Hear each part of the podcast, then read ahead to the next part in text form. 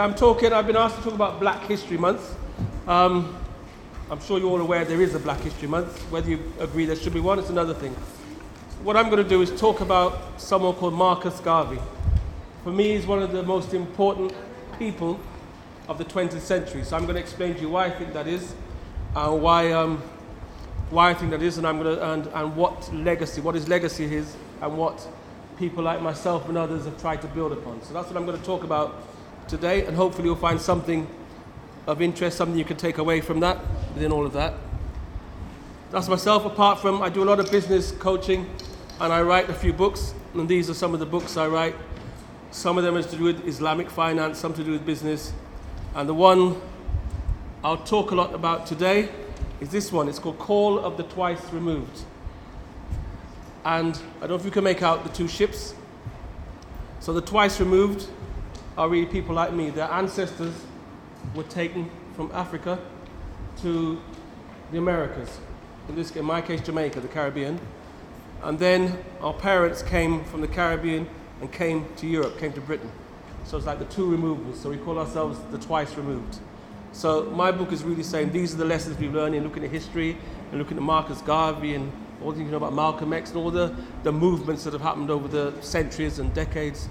Like my take on where we've got to. So I'll mention a bit about the book as we go as we go on.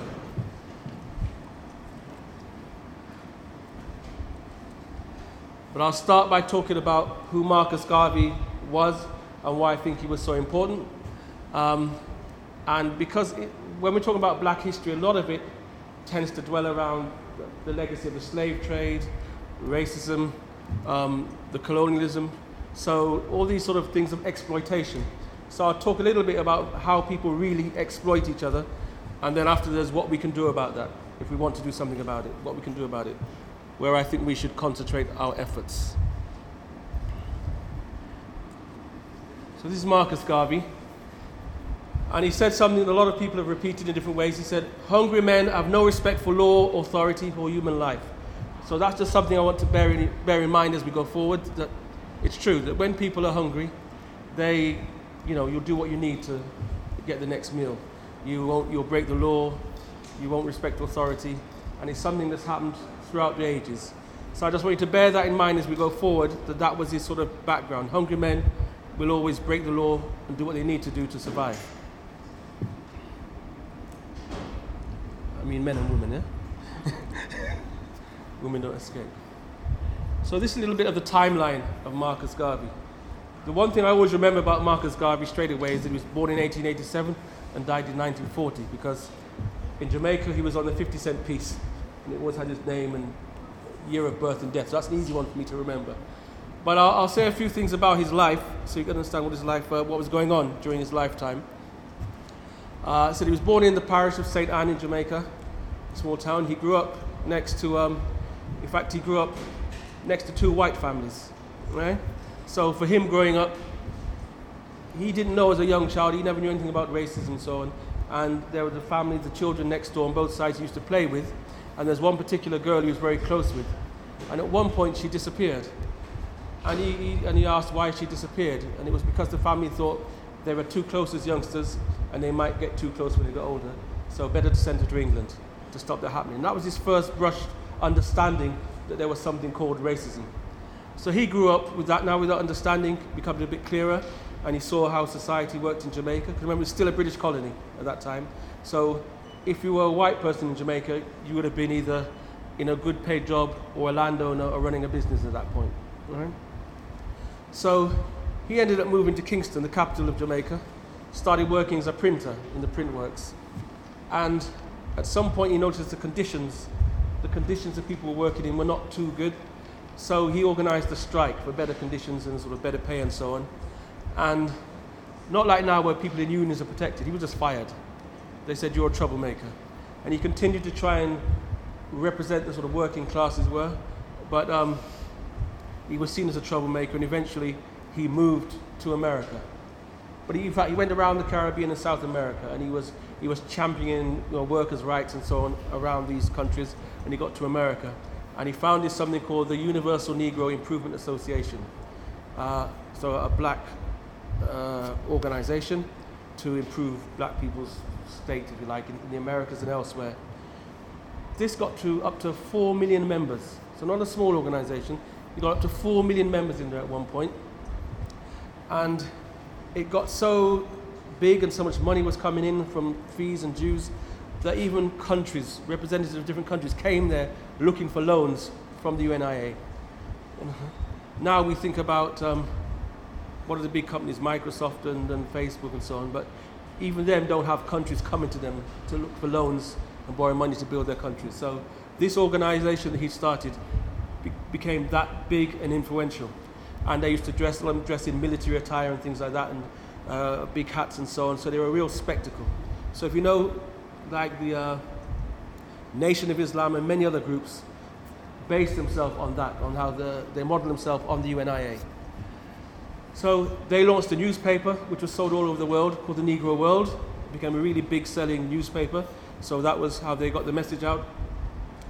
And he launched something called the Black Star Line. He based it on, the name was based on the White Star Line, which a company called Cunard, uh, which owned the Cunard. They had like the QE2 and these big plush uh, ships. And he decided to, and then an Irish company had the Green Star Line and he decided to have the Black Star Line. What a lot of people think is that the Black Star Line was about taking people back to Africa, but it wasn't. It was just a commercial shipping company to move goods around the Caribbean, South America, Central America. So, yeah, so he had the Black Star Line. And his, what he wanted to do, Garvey, was to, he thought that um, you know, all these countries are, are being run by the British and the French and so on in Africa and the Caribbean, the Dutch, everybody. He wanted a free African country run by Africans as a sort of focal point for Africans across the world. And he decided on Liberia. Liberia, is a, Liberia in West Africa is a place where a lot of free slaves from the States, America, went there to set up. So it had a, it had a sort of track record. So they started making links with Liberia, investing in Liberia.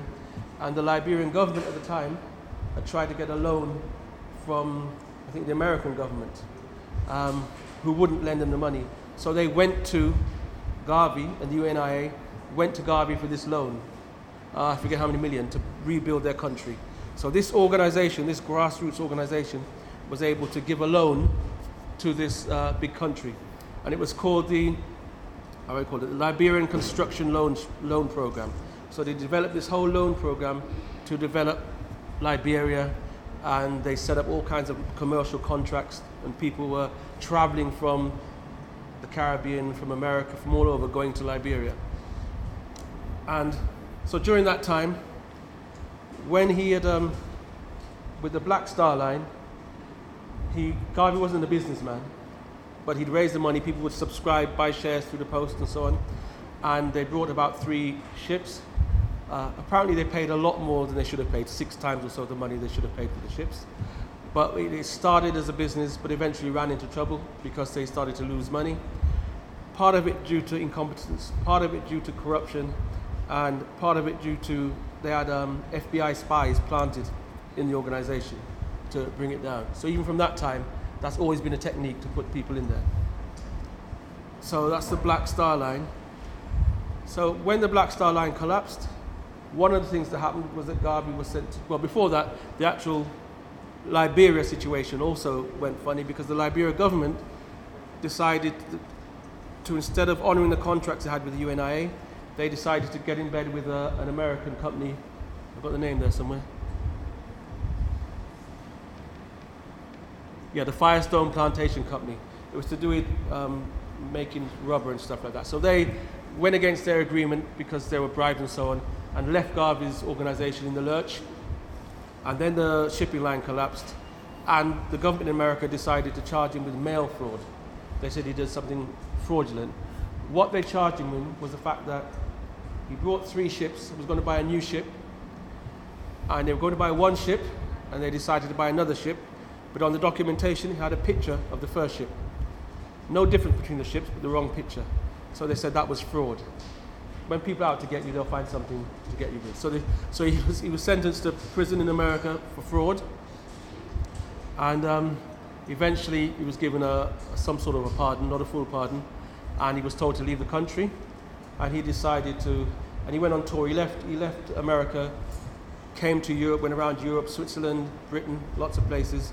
He was well known in these places, and um, eventually ended up in Jamaica um, and got involved in politics and so on. And um, formed a political party. He came back to London and died in London, in Paddington, in London. So that's his sort of life history of Garvey. Um, well, I'll continue a little bit before I go on.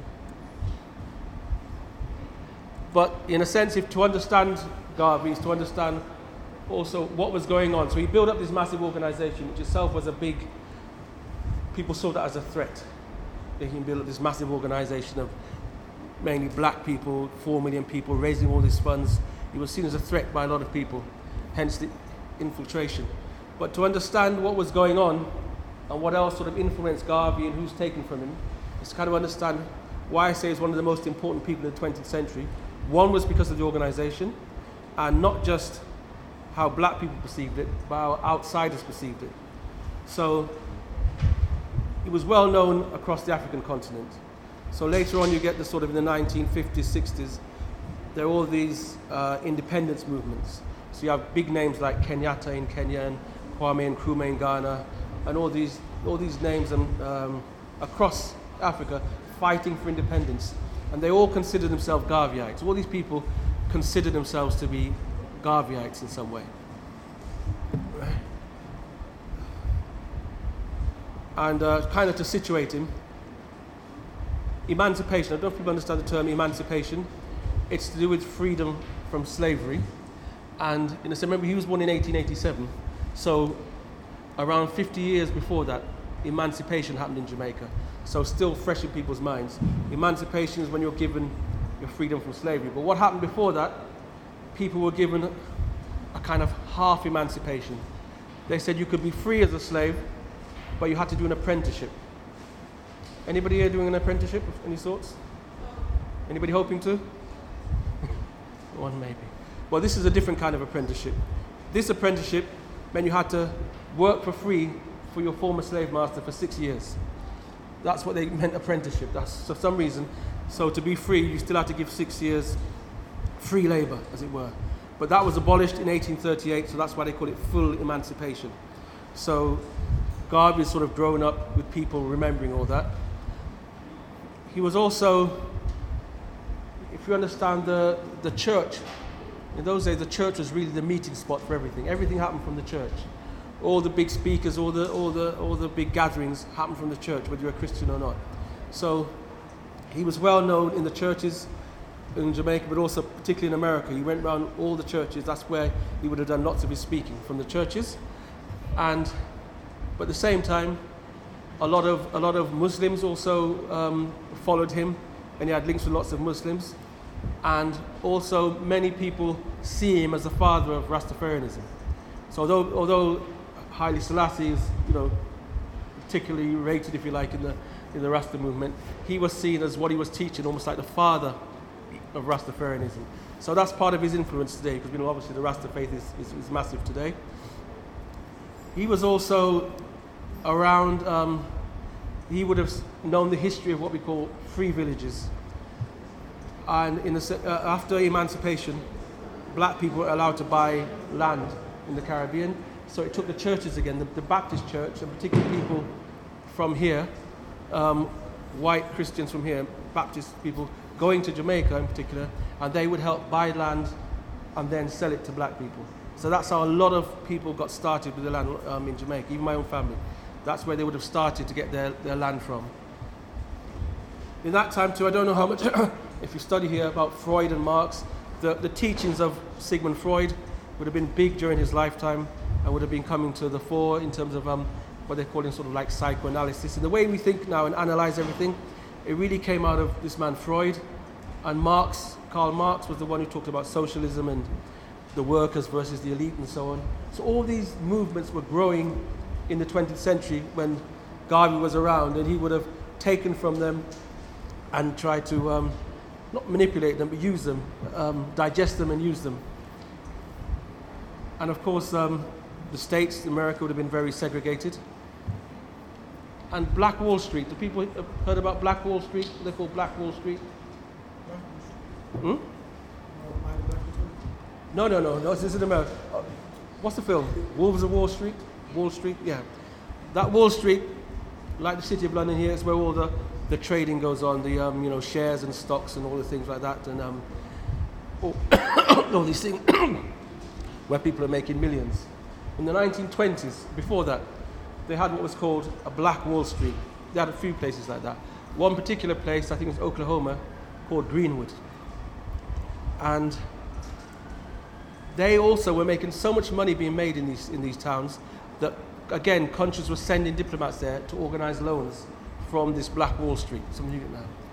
So, and when you hear about lynching, you hear about these lynching that used to take place in America and so on, where you get black people being strung up for different reasons. Most of the people strung up were actually business people. Even though they always say it's for some petty thing, they always say it's because of someone did something, someone assaulted a woman, looked at a woman. In Wall Street, they claim that some guy said, some, a black guy said something to a woman in a lift, a white woman. so a whole group of white people came armed and started shooting up the whole of this place called Greenwood. And this is America, you know, so of course everybody's got guns. So the black people are shooting back over two days and it's a running battle, people are dying. What they call the National Guard comes in on the side of the whites and it's more killing. They said airplanes came over and dropped petrol on it. The whole place burnt down, this Black Wall Street. And it's happened more than once. It's happened more than once, particularly in America. Right? so all this is what's going on during Garvey's lifetime. So, so when you understand that to build something with 4 million followers, members, not even followers, during that time, with all that going on, and the problems he would have been trying to address, just to give you the, the influences on it. so that's, that's why, if you like, I'm saying the importance of Marcus Garvey is because so many modern politicians, um, uh, people of the 20th century, look to Garvey, were influenced by Garvey, um, still talk about Garvey. People who call themselves Pan Africanists still look up to Marcus Garvey. That's why I say he's one of the most important people of the 20th century. But again, when we talk about Black History Month, I said often it's cited in that about how people have been exploited, you know, after slavery, racism, all these things. So I wanted to talk about how if it, in a sense, get a little bit deeper into how people really are exploited. Um, I give my take on that. So hopefully, it's just to um, just give you another way of looking at things to see what's going on. And I've got here currency contracts and markets. Currency, what you buy things with. Traditionally, people, you know, I've got a book, I want your pen, we can swap. You got a chicken, I got some rice, we can swap. People can do that. That's so barter was the sort of first form of currency, swapping. Then later on, sometimes you've got, I don't want your pen, you don't want my, you know, but you want my book. I don't want your pen, so we need to do something else. So that's where the currency, the money comes in. Sometimes people use rice as currency or something else, but traditionally in almost every country in the world over thousands of years, currency has been gold and silver, sometimes copper as well. And gold because you know gold precious people it's like it's built in with people that we have an attraction to gold you have to work to get gold you have to either mine it you know and then melt it and all these things you have to work to get gold. So that's why gold has always been this currency that people have had. And so what happens now so then what happened in the story if you like of gold is that people were walking around buying and selling using gold. And you'd have a goldsmith a person who would deal with gold. He would say to people,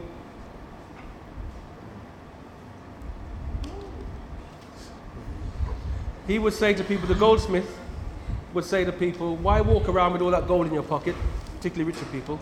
Let me look after your gold for you, straightforward. He'd hold the gold for people, he'd charge them some money, some rent for holding the gold. So what would happen is that people would, when they go and do a transaction, instead of going to the goldsmith, taking their gold, they would just give a receipt and say, here's a receipt. Go to the goldsmith and take some of my gold. Tell him I said so. I've written a note for it. So that became sort of like your first check. So that's one thing that's going on. The other thing that's happening with the goldsmith, particularly the crooked ones, they realized that not everybody came back for the gold at the same time. People would come at different times for their gold. So they start to lend out other people's gold. They would say, I'll take your gold and lend it to someone at interest, and hopefully it's all paid back before you get back. And if you did come, they show you somebody else's gold. Say, yeah, there's your gold, but it look the same. So that's what a lot of the goldsmiths started doing. So they were making money on other people's money. Eventually, what happened, they got caught out a lot of the time because too many people came back for their gold at the same time. The gold wasn't there. People killed the bankers or chased them out of town. Regular occurrence, happened time and time and time again. Like what people, people call a run on the bank. So that event, that is really the start of banking and paper money. and what happened was, if you like, if you take the continent of Africa with all those resources going out, previously they sold it for gold. Eventually, they were pretty much forced to start taking these dollars and pounds, paper money. The thing about when you take paper money, the person who prints it has the power. You negotiate, I say, I'm going to pay you uh, uh, hundred pounds. You say a thousand, I just print some more. So that was what was happening. So people started were selling their resources still today for this paper money. And paper money, because of the way it's printed, is always losing value. So when we have inflation, it's because more and more money is being printed.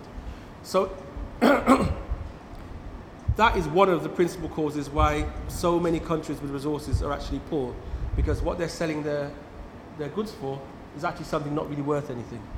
And of course, that trickles down to the whole country.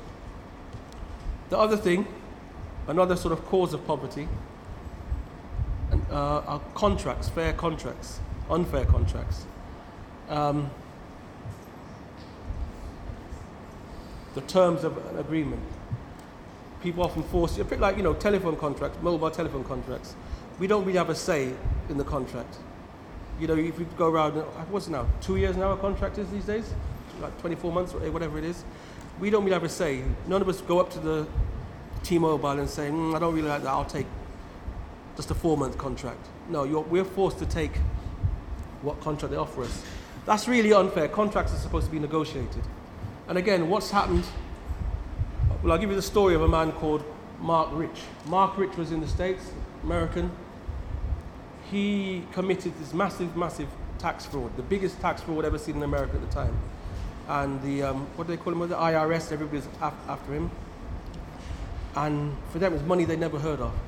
What he did, he ran off to Israel and just stayed there. And they couldn't touch him there. But then he set up a mining company, mining copper in Zambia. And that company, um, I forget what the name of the company now, it's changed its name, but that company was supposed to have a deal with the Zambian government that they would mine the, they would mine the copper and they would split the money they make from what they sell it for. But what did that company do? They set up another company they owned, and instead of selling maybe £100 a ton to them, they sold it for £10 a ton to their own company. So they split the £10 rather than £100. So those are unjust contracts. But that is really what's gone on across, particularly across Africa, the mining, those kinds of contracts. And again, some of these countries, it's costing them. It's actually costing them to keep the mines open. Uh-huh. They're, they're the ones paying for the health services, they're the ones paying for everything, the electricity, and the big mining companies are actually not, you know, they're just making money.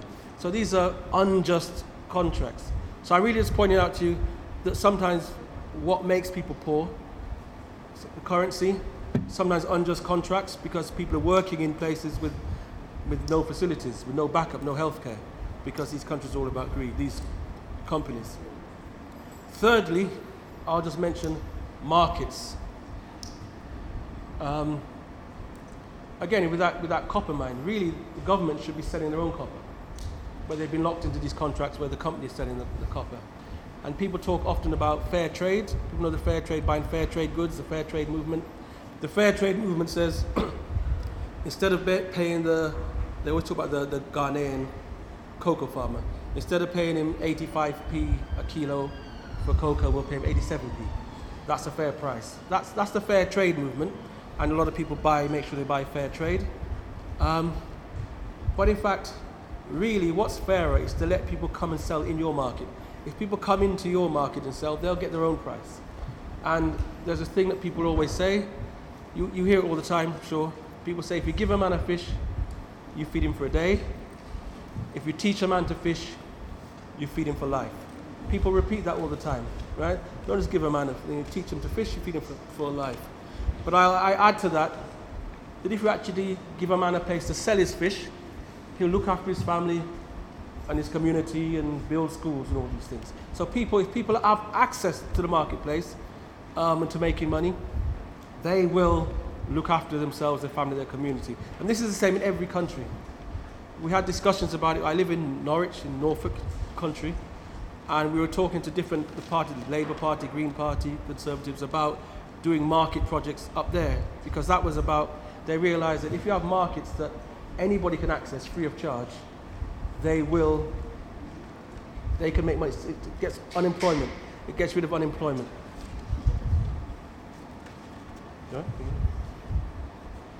Right? So if you allow people, if you give people places to sell without charging them money, licenses, they will make money for themselves. So I just wanted to put those in your head, something to go away with. That the causes for problems we have today are not always what people say. So people talk about um, the green issues, the environment, and often they talk about um, oh, people in these third world countries are chopping down trees. They're not thoughtful. But remember, we said hungry people make certain decisions. They don't care about the environment. They're hungry. They need to chop down that tree in order to make a living. Whereas these big organizations, where they chop down is a thousand times bigger than that. Massive places. So it's just understanding that it's because of the contracts and the currency that people are poor, and when poor people make bad decisions that affect the environment, it goes back to that. So that's what I wanted to just uh, put, leave that in your minds. So again, to show you that all history is related, we're all tied in. The history we're talking about, everybody's tied into it. So what Garvey was talking about, Marcus Garvey was talking about and fighting against, it affects all of us, whether we know it or not. The, the system we're all a part of, you know, it affects all of us. But things were not always like that. So, in terms of putting things right, the lessons I'll talk about in my book, one of the things we found out if something is good for black people, it's got to be good for white people. Actually, if something is good, it's going to be good for everybody. So, yeah, so if you're an activist wanting to put something right, the test that what you're doing is really good is that everybody will benefit from it, right? Not just one set of people. So I'm just going to talk a little bit about what those things might be. well, I'm near the end. Um, and when I talk about um, an activist, is someone who really wants to, you know, actively do something to make their, you know, the benefit of their community, where they live, and the people they see as part of their community. And in a sense, I, I, I talk about entrepreneurs, people in business. An entrepreneur wants to do the same thing. They want to do business in a way that affects where they live and affects the people they live. So, an entrepreneurs and activists have something very similar about them. So, an activist, if you want to put something right, you have to be thinking about social and financial justice. And when I say social justice, um, you know, from the courts making the courts fair, that you know there's not this leeway that one person can get 100 years for the same thing, somebody else gets a community service for, like that. Things like that are not justice. so you have to tackle those things. Also, if people are in, in, if you see the music industry, you find out that um, often a small man tries to take a big uh, artist or big recording company to court and say they've stolen my lyrics. Very rarely, once in a blue moon, does a small guy win. And when it's the other way around, when it's the big guy taking the small guy to court, they always win. Right? So these things are really fundamentally just unjust, is where the system is. So that's activists want to challenge that, find some way of challenging that. Um, let me go through. I've got family values, commercial activity. I'll talk about this from my book actually.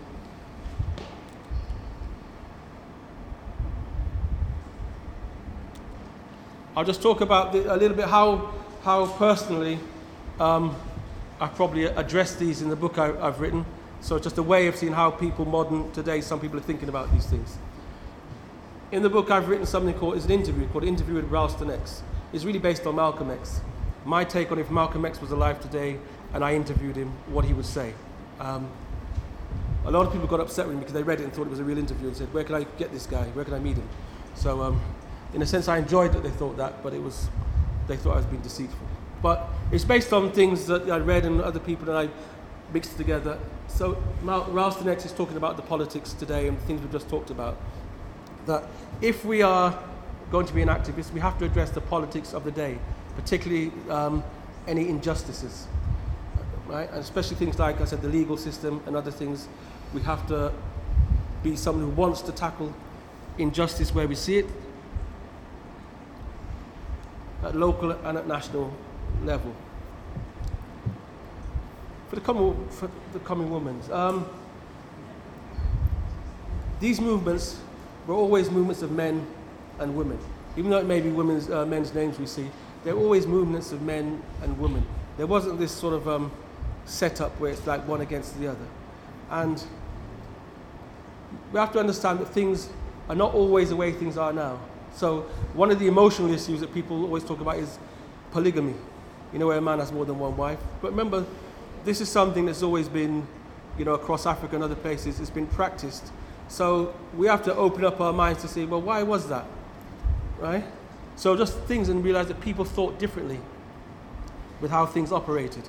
People, just like with uh, democracy, the vote, we think if we're going to run any system, we should have a vote. But remember, when the British were running Jamaica and all these other countries, there was no democracy. They sent a governor, a governor general, to just run the country. Right? There was no democracy. Um, many places have had kings and queens with no democracy. So I'm just saying, we have to think when we look at history that what we see today is not always the case. Sometimes when we're thinking about fixing problems today, we have to look beyond how we see things today and say, actually, what really did happen in history across the world and how do people address it and not always be restricted by what's going on today. And I talked about the market uh, and gold as a currency. So, really, oh, fi- finally, the last thing, just talk about Garvey was a very spiritual man. Um, he never really said he was a Christian. Uh, he never said he was Muslim. Never said he was Rasta. You know, he, he didn't want to alienate anybody, especially as I had to use the church and so on. He never alienated anybody. People had different views of what he died as and so on. Um, but what was very clear is that if you take the big corporations, what motivates them is obviously pretty much greed and growing and making more and more money. The only thing for um, Garvey and many others, it has to be something spiritual. So if people don't have any sort of spiritual guidance, if you like, or something that moves them spiritually, people won't do good things. So we can't di- uh, divorce spirituality, I think, from doing good works. Otherwise, people have no reason to do it. Because this, the system says, really, you set up a company, your only job is to grow and make money you know, so if you're Tesco's, you must take over more and more stores. And I, uh, one of the companies was uh, being reported on the news recently, and they said, oh, they didn't grow from last year. The sales remained stagnant at, you know, 27 billion or whatever it was. And that was a problem. Why should it be a problem that you only make the same 27 billion you made last year?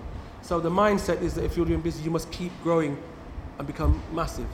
Um, even if you have your own company, you're do, working for yourself and you're making, I don't know, whatever you're happy with, 50,000 a year, whatever it is, people can't help but saying, wow, you could, you could grow further if you do this and if you do that. It's just a mindset we have. So I'm saying we have to have something, be grounded and open our hearts in a sense to be um, activists.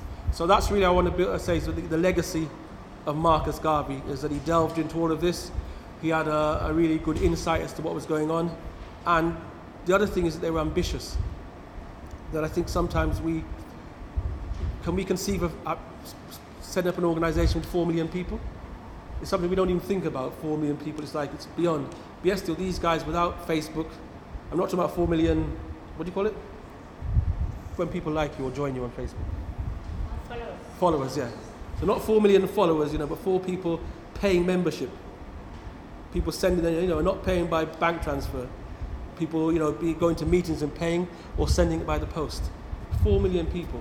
So I'm just saying, these guys um, and Black Wall Street, these guys had some really big ambitions. So if we can take from that, you know, whatever the sky is the limit, I'm saying.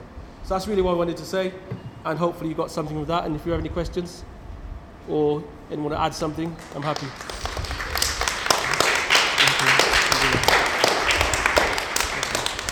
You're short enough, yeah?